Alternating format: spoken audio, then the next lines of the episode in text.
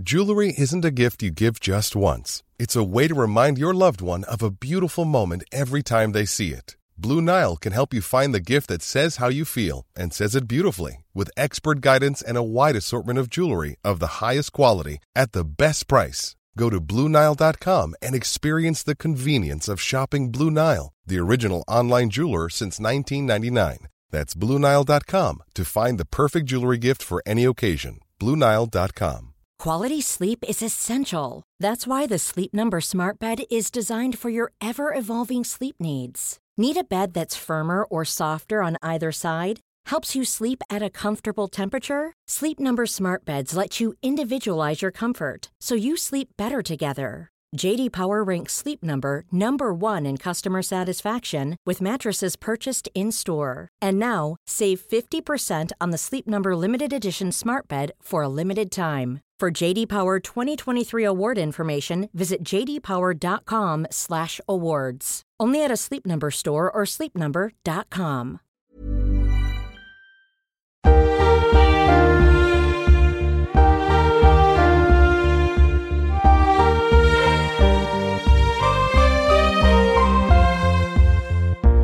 Hej hörni och välkomna in i värmen i vår alldeles egna pluskanal där jag spisar extra material till alla er som vill ha lite mer av podden.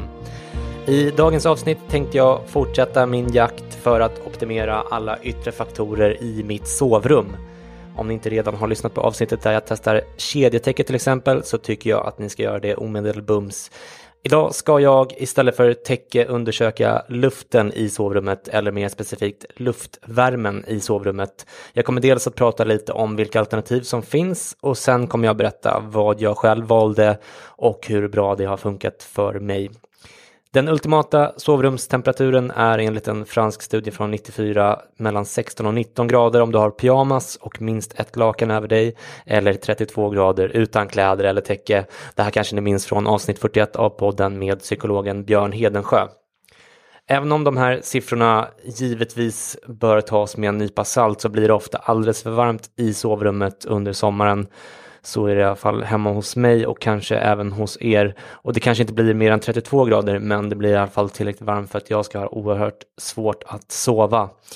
Just nu är det såklart inte jättevarmt ute längre, men i somras var det det och då bestämde jag mig för att göra någonting åt det här problemet som jag haft i många år och som har förstört min sömn väldigt ofta under sommarmånaderna. Och det känns skoj att dela med mig av det här projektet med er eftersom jag vet att många av er tycker att sömnen är lika viktig som jag och Kanske att ni också eh, till nästa sommar blir eh, sugna på att fixa någon form av lösning för att ni ska kunna få det lite mer svalt och bekvämt i sovrummet. Det första jag tänkte på nu i somras var ju eh, givetvis att skaffa aircondition och det är ju någonting som jag har funderat på i flera år. Nu eh, bor jag i en lägenhet som dessutom är en hyresrätt, vilket ju inte är optimalt för en AC eftersom man oftast behöver installera en apparat på husväggen. Det finns ju som ni kanske känner till även sådana här portabla AC-maskiner som har ett rör där man leder ut den här varma luften genom ett fönster. Men det fungerar inte så bra om man som mig har dubbelfönster som man öppnar inåt. Eh, då ska man helst ha till exempel fönster som man drar upp och ner så att man kan klämma fast röret i den här glipan. Den typen av fönster tror jag är vanligare i till exempel USA. Det finns eh, andra typer av fönster som funkar bättre med sånt här rör också. Det finns även lösningar för den här typen av dubbelfönster som man drar inåt eh, som jag har. Men eh, de är inte superbra helt enkelt. Men i alla fall om man har ett sånt där fönster som man drar neråt så kan man enkelt göra eller köpa en fyrkantig platta med ett runt hål i där man för ut röret så att man eh, sedan sätter den här plattan i fönsterglipan och därmed inte släpper in varm luft utifrån så att den här kyleffekten blir ännu mer effektiv. Och tyvärr då så låter de här portabla AC-maskinerna en hel del vilket är ett ganska stort minus tycker jag. En portabel AC kostar dessutom i runda slängar mellan 4 och 6 000 kronor för den billigaste, vilket ju är väldigt mycket pengar. Men hade det inte varit för ljudnivån och de eh, krångliga och ofta ganska fula lösningarna för att få ut den här varmluften ur rummet så hade jag nog definitivt köpt en sån och kanske kommer jag att göra det i framtiden men då måste jag sälja in det till min tjej och det är en helt annan historia. Förutom AC finns så kallade evaporativa luftkylare eller swamp coolers som de kallas ibland på engelska också som faktiskt kyler luften utan att man eh, behöver leda ut varmluften ur rummet. Tyvärr funkar de här bäst när luftfuktigheten är under 50 procent, vilket eh, så vitt jag förstår nästan aldrig är fallet i Sverige. Och jag var faktiskt på en butik här i Stockholm som heter Luftmiljöbutiken där de säljer aircondition-apparater och även sådana här evap evaporativa luftkylare, svårt ord det där. Eh, och säljaren där sa att en evaporativ luftkylare inte var något bra alternativ i Stockholm, så att det var uteslutet i mitt fall. Det enda alternativ som eh, fanns kvar till slut eh, när det gällde luftkylning eller liknande var för mig att hitta en bra fläkt. Och det är ju en ganska osexig lösning som du förstår eftersom det ju inte kyler ner luften i rummet. Men det visade sig vara en fullt duglig lösning för mig den här sommaren i varje fall. Och man kan ju kombinera den med andra lösningar som till exempel kylplåster, kylda vetekuddar, kylda inlägg i kudden och så vidare. Jag har köpt även de här grejerna ska ni veta. Så om ni vill att jag testar dem åt er så får ni gärna berätta det för mig. Eh, men då blir det förmodligen i sommar när det är varmt igen. Hur som helst, luften i rummet blir alltså inte kallare av en fläkt. Men varför blir det då svalare av att sova med en fläkt? Eller att bara ha den i rummet på kontoret när man sitter och jobbar? Naturvetaren som lyssnar nu kanske tycker att det här är självklart. Men jag var ändå tvungen att googla för att fatta det här eh, själv. Och som jag har förstått saken så beror det på två saker. Dels så använder kroppen svett för att själv bli av med värme om vi är för varma. Och det innebär att luften som är precis intill din hud blir nästan kroppsvarm och, och håller 100% luftfuktighet.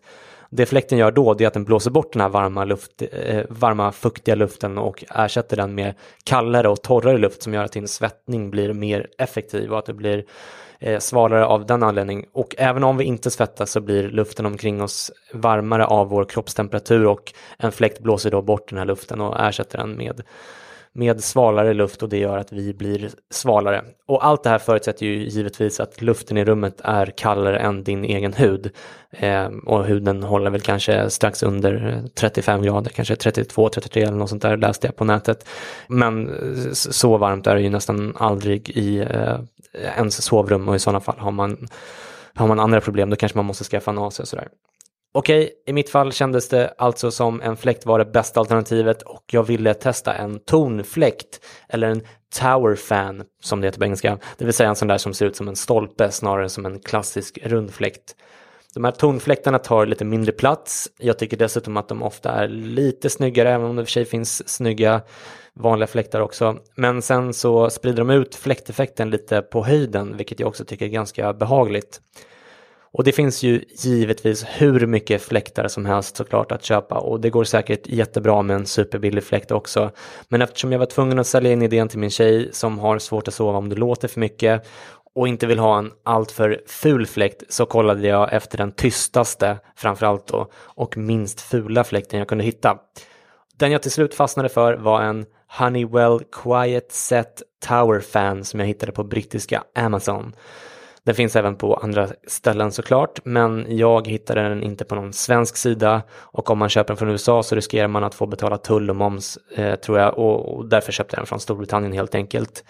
Den här fläkten kostade mig knappt 1000 kronor och eftersom den hade en brittisk elkontakt så fick jag köpa en adapter på Kjell Company för typ 50 spänn. Men det var jättesmidigt och superenkelt och, och eh, det var inga problem. Eh, och själva fläkten då, den var verkligen tyst. På det lägsta läget låter den knappt någonting och kyler ändå ganska bra. Sen finns det fyra lägen till om man vill ha en lite bättre drag i den. Dessutom låter den lite annorlunda jämfört med en rund fläkt tycker jag nog. Eh, det liksom susar mer än det fladdrar om ni förstår vad jag menar.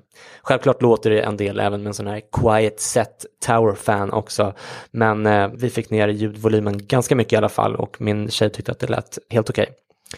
Den här fläkten har också en timer som stänger av den efter en, två, fyra eller åtta timmar. Jag har själv aldrig använt den men det kan ju vara smart eftersom det ofta blir kallare under natten då även kroppstemperaturen sjunker och sådär.